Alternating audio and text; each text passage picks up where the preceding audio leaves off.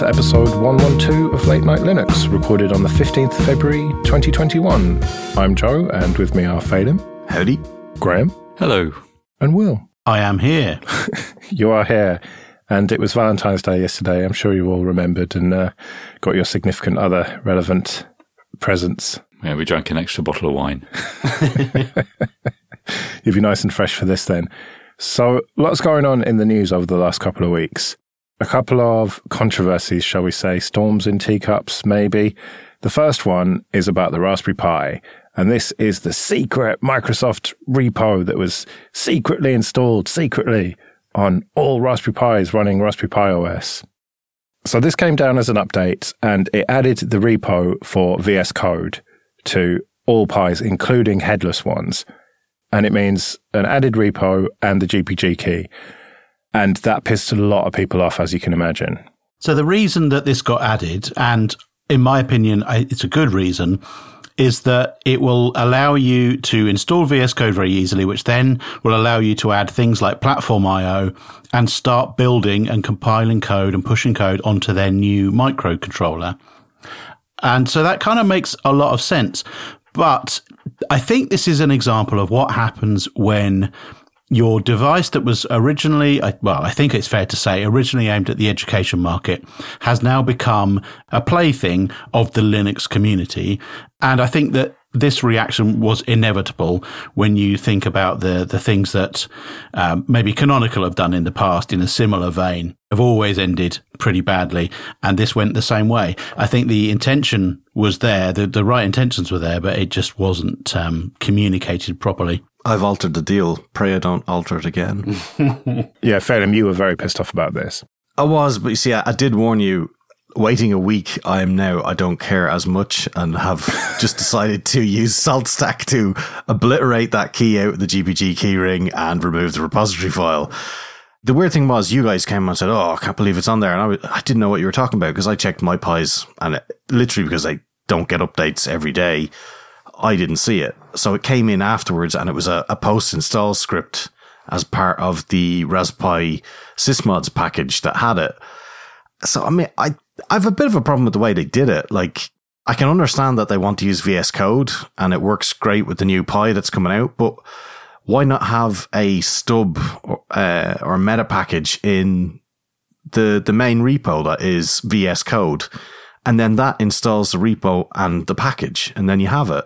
And then, you know, much like if you use something like TeamViewer or something like that, they have a package that you install, which then adds the repo. And then you, from then on, you've got their repo updates coming in the, the way you'd expect to. But to just kind of foist it onto somebody and, you know, if you were to take this to the extreme, where do I file my GDPR request for Microsoft to delete my IP address? If one was to be picky, which I am not, for the record, Alan Pope. yeah, Popey did write a blog post about this, one of his one a day blog posts. And uh, he just says it's uh, it's nothing, it's fine. It's not aimed at us, it's aimed at education, which is a reasonable point and is why I swapped my Pi out for Ubuntu, which is slower. I, I notice it's slower when you're SSH in. There's a lot of latency and stuff there, but you know, that's the choice that you get with the Pi. The most frustrating thing for me through this has been the fact that the VS Code remote plugin doesn't work with Raspberry Pi Zeros because they're still using the, um, you know, the older um, ARM processors. I think that this would be a good opportunity for Microsoft to fix a bug that a lot of people have hit and a lot of people have asked for, and they've said no, they're not interested in doing it. So I think they could save some face here and do me a favor and fix the remote code plugin for VS Code on Raspberry Pi Zeros. Thank you very much. I, I think um, both you and Phelim are right, Will. I, I like. Firstly, VS Code is really good. It's a Microsoft product, but it's an excellent editor. Loads and loads of people are using it now. If you've not, ch- and this is from a, somebody who uses Vim. I, I, really like VS Code if I need to do something. So your opinion is not worth it. but I mean, Arduino stuff. You can you can install the Arduino libraries through the plugin system, and you don't have to use the Arduino ID, for example. It does some really cool stuff, and I can totally see where the Raspberry Pi Foundation have come from. I mean, Eben's kind of response was like they'd not even considered it, but at the same time, it's a nice little conduit of data for Microsoft, I imagine, and probably part of the discussion. And this is totally me saying this. It could easily be part of the discussions that the foundation has with Microsoft. Um, and yeah, I think I would like the choice as well. I think I would, or at least it to be flagged with maybe an option to disable it af- after the effect. If it was a new version of the OS, like in 11, say, and you knew it was coming as part of the install, that's fine. But midway through, I just find that as a bit weird. Well, I think the big problem that people have here is the seemingly tone deaf reaction to this. Uh, Eben, for example, on Twitter, you mentioned it. He said in reply to someone, Sorry, I can't understand why you'd think this was a controversial thing to do. We do this sort of thing all the time without putting out a blog post about how to opt out. And this to me speaks to a larger issue with Raspberry Pi, whether it's trading or the foundation. The lines are a little bit blurry there sometimes, but the Raspberry Pi organization, they put a fella in charge of this distro who had never used Linux before. What the fuck do you expect to happen? Like, Phelim, you came up with a solution early on in this conversation of how to do this properly because you have been using Linux for 20 odd years.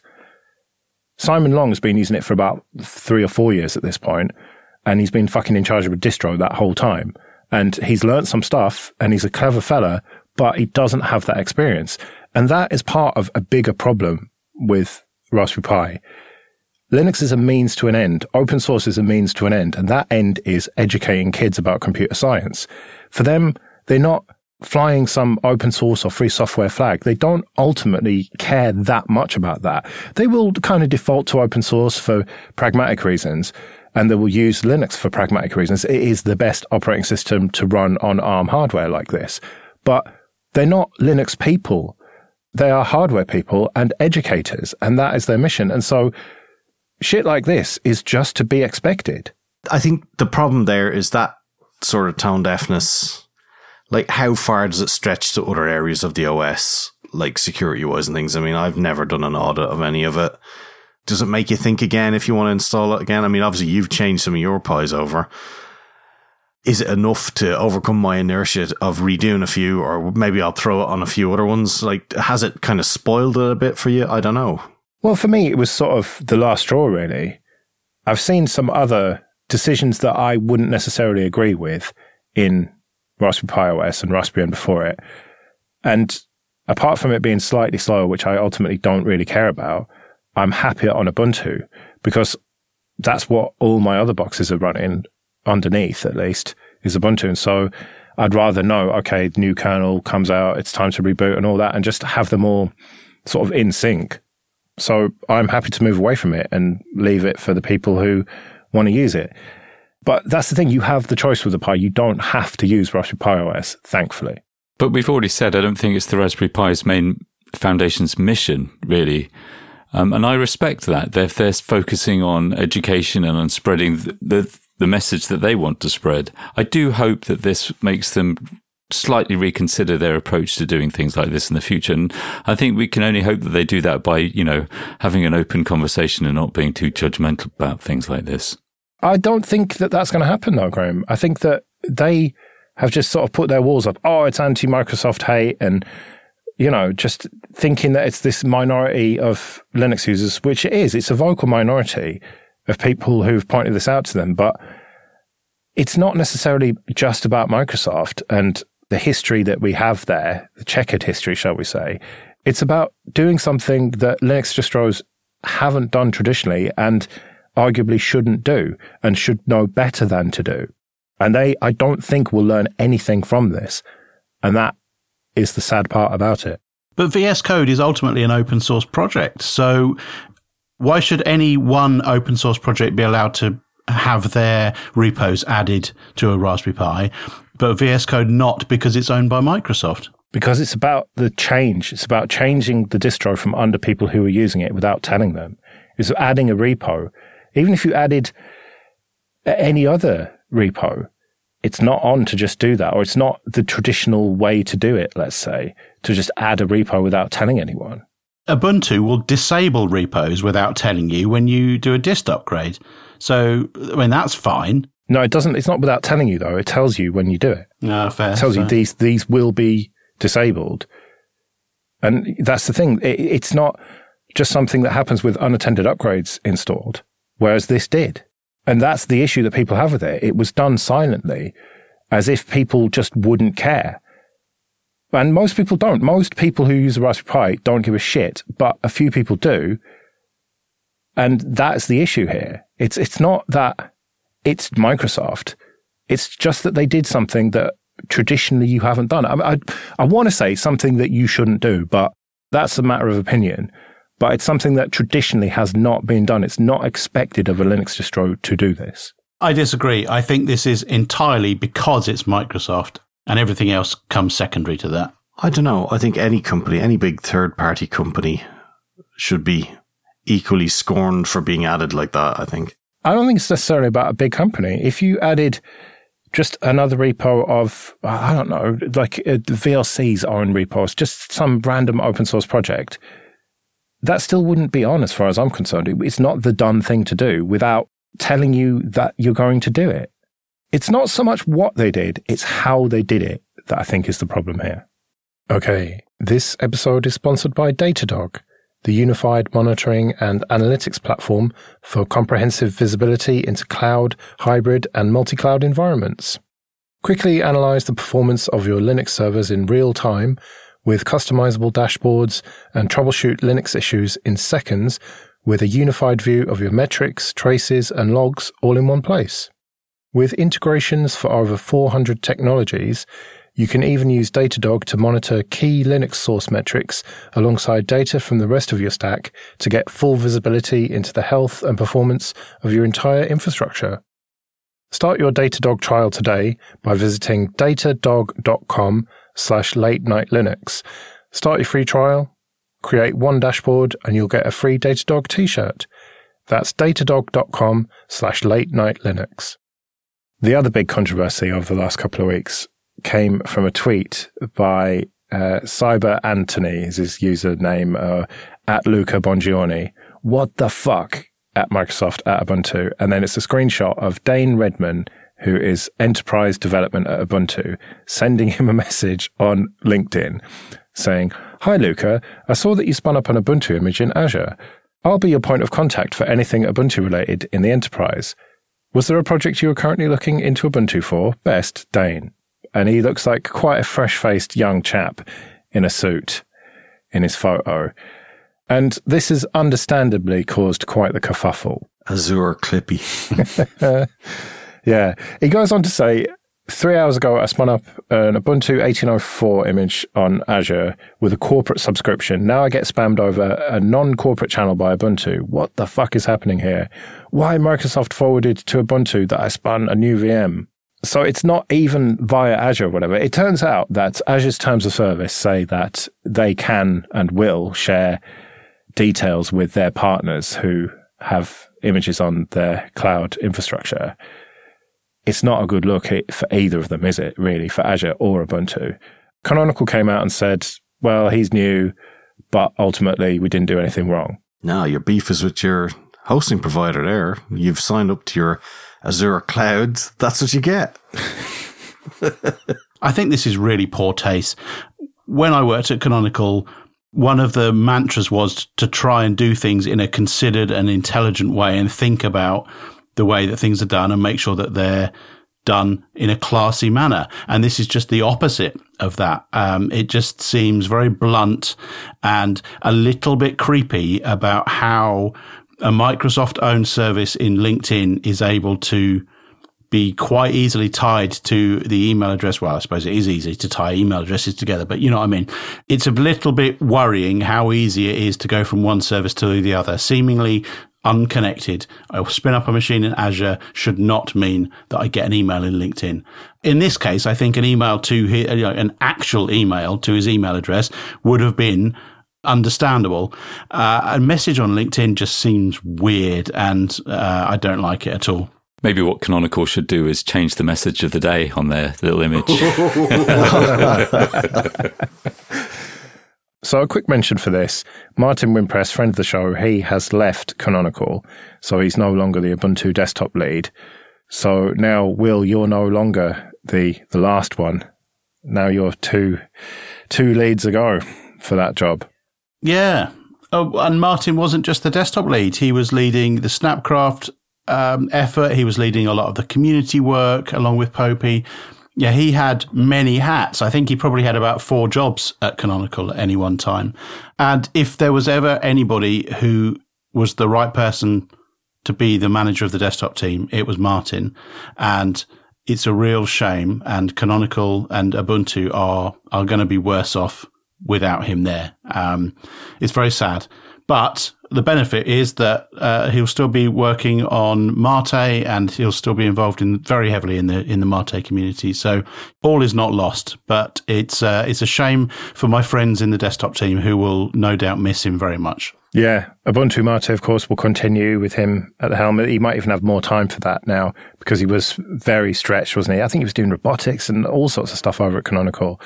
But now he's joined Slim.ai, which, I mean, I tried to understand what they do. It seems to be something to do with making containers more efficient. Some, I, I don't know, whatever. Um, and they've got quite a lot of VC money. So all I can say is good on him. They obviously made him a decent offer and, you know, it sounds like he'll probably have more time for doing community stuff as well. Because I think he's going to have just one role over there rather than the four or five that he did with Canonical.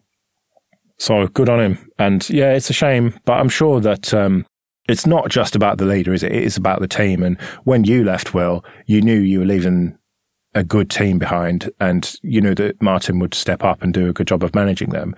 And it is ultimately them that do the work. He just was coordinating it all. And as long as you get someone who's good at management to do that job, as long as you've got that decent team still in place, I, am not worried about the, the future of the Ubuntu desktop somehow.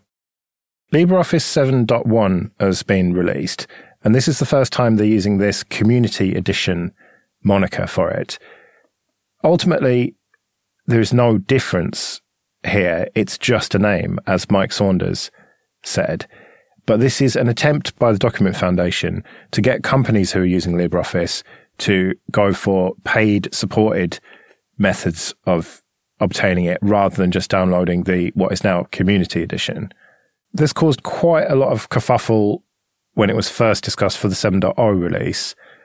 But this time around, it seems to have caused less trouble because people have got used to the idea now, I think. Yeah, I mean, Mike says it's just a name change. Um, like whether the enterprise term is helping them to market it better in companies and it doesn't actually change, then I, I don't really care. Like, at least it's not light or you know, one of those types of names. Um, and uh, some of the stuff that they put into this version looks really quite cool, especially some of the syntax diagram stuff that they did and the style inspector. For a person like me who absolutely can't stand using a spreadsheet or using a word processor, you know, thing, tools like that that help you out. It's nice. So when I do actually have to use them and the, the video that I watched the walk through all them looks good. So yeah, hopefully it's a good release and hopefully it still keeps going. I don't know. I wouldn't trust Mike. don't trust anyone who uh, jumped ship before Brexit. Eh? Could it be that calling it the community edition will just put companies off completely, though? And instead of shepherding them towards these paid for supported versions, they're just going to say, oh, no, that's a community thing. That's not serious business. We'll just go with Microsoft. I think you're maybe right. I don't like it. I think it it's already a muddled name. It's a muddled brand. They're fighting openoffice.org and it just adds just another layer to that. Um, but at the same time, I'd like to give them the freedom to experiment with different kind of branding and different kind of angles and maybe it works and they've got some insight that I don't have. Mm. But for me, it doesn't work. Okay, this episode is sponsored by Linode. Go to linode.com slash late night Linux to get started with $100 free credit.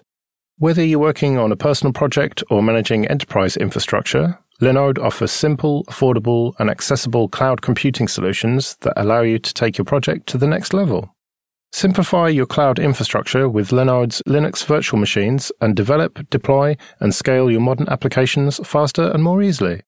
Linode has 11 global data centers and provides 24 7 365 human support with no tiers or handoffs regardless of your plan size. In addition to shared and dedicated compute instances, you can use your $100 credit on S3 compatible object storage, managed Kubernetes, and more. Let us know about the projects you've been using Linode for, and we might mention them on the show. I recently moved our website over to Linode, and I'm really happy with it. So go to linode.com slash late night Linux and click on the create free account button to get started. That's linode.com slash late night Linux. Something that I saw go by and didn't pay much attention to until one of you guys linked it in our private group was accused murderer wins right to check source code of DNA testing kit used by police. Yeah, so this this is the story I'm reading from the register now of attorneys defending Corey Pickett, and basically the DNA testing kit that was used to propose his guilt or whatever the right terminology might be is, is proprietary and it's based on a, a, a, closed algorithm that's had many years of research apparently um, but of course somebody's freedom depends on the veracity of this algorithm and so the defense want the right to access the code, which apparently is in, is it MATLAB? I can't remember now. It's a, it's like thousands of lines of technical geekery MATLAB code.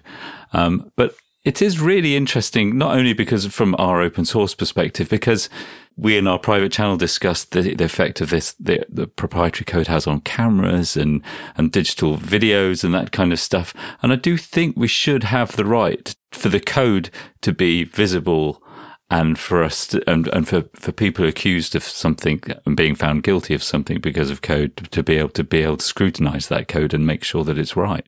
I think one of the telling quotes was Mark Perlin, the guy who owns the company, who said um, he argued against allowing them access was says it consists of 170,000 lines of MATLAB code, is so dense it would take eight and a half years to review at a rate of 10 lines an hour. And we're supposed to believe there's no bugs in that then, yeah?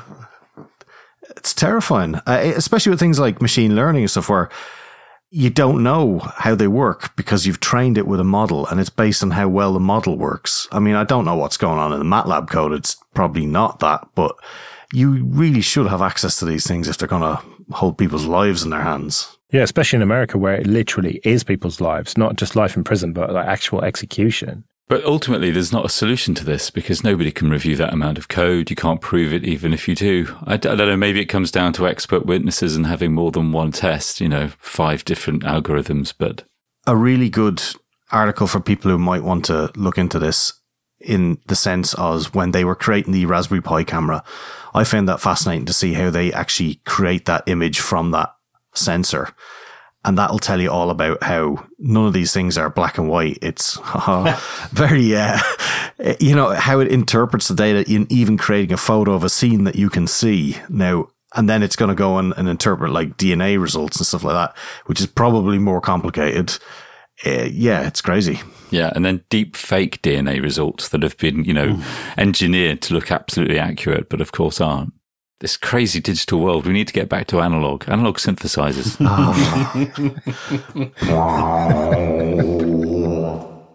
Quick mention for NewPipe 0.20.10, which has been released. NewPipe, if you don't know, is the way to watch YouTube videos on Android. It's what I use every day and I love it. And they've added uh, sepia search for PeerTube uh, I don't really use PeerTube with it. I just use YouTube. It does a lot more than YouTube. Obviously, you can do SoundCloud and a bunch of other services. But the big improvement here is chapters for YouTube finally.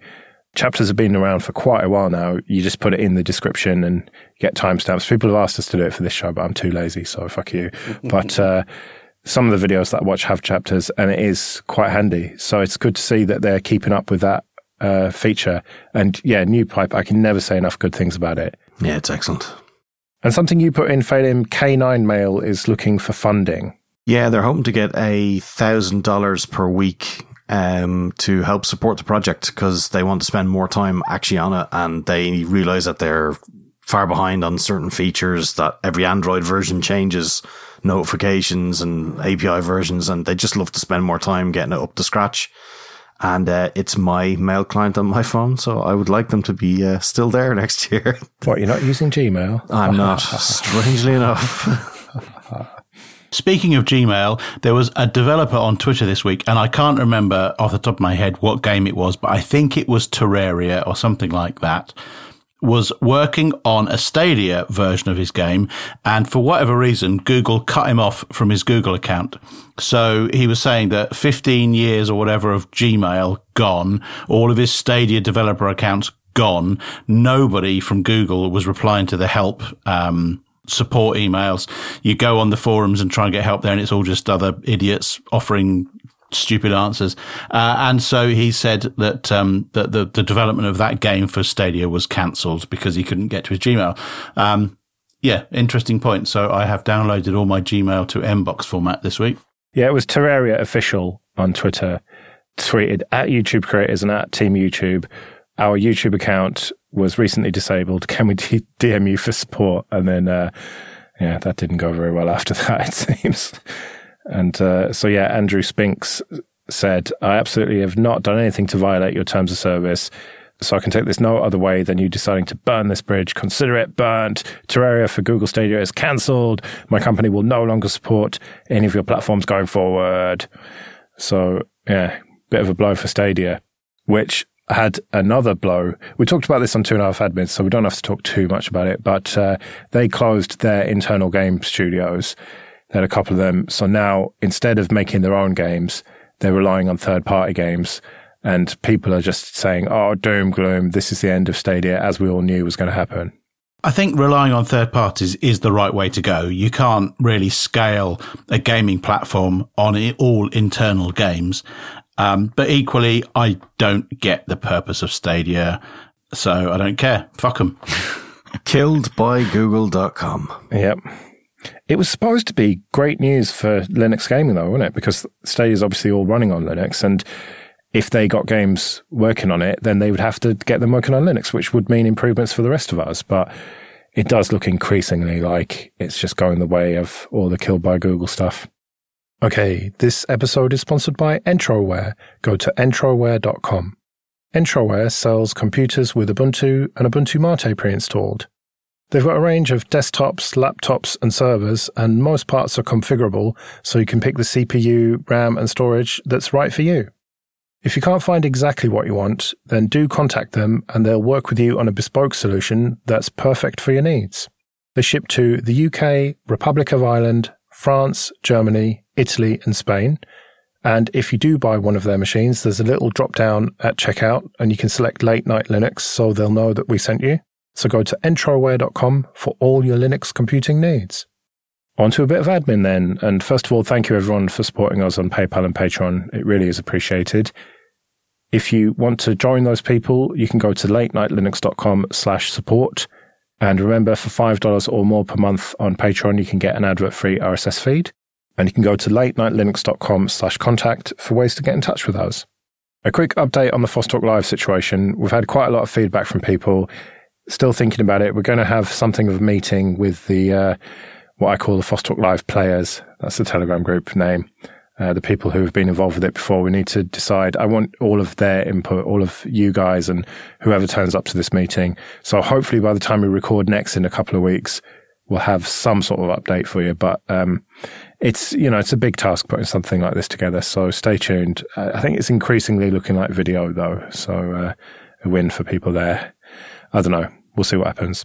And come to the next community mumble get together on the 26th of February. That's Friday night again at 10 p.m. UK time. Details at latenightlinux.com slash mumble.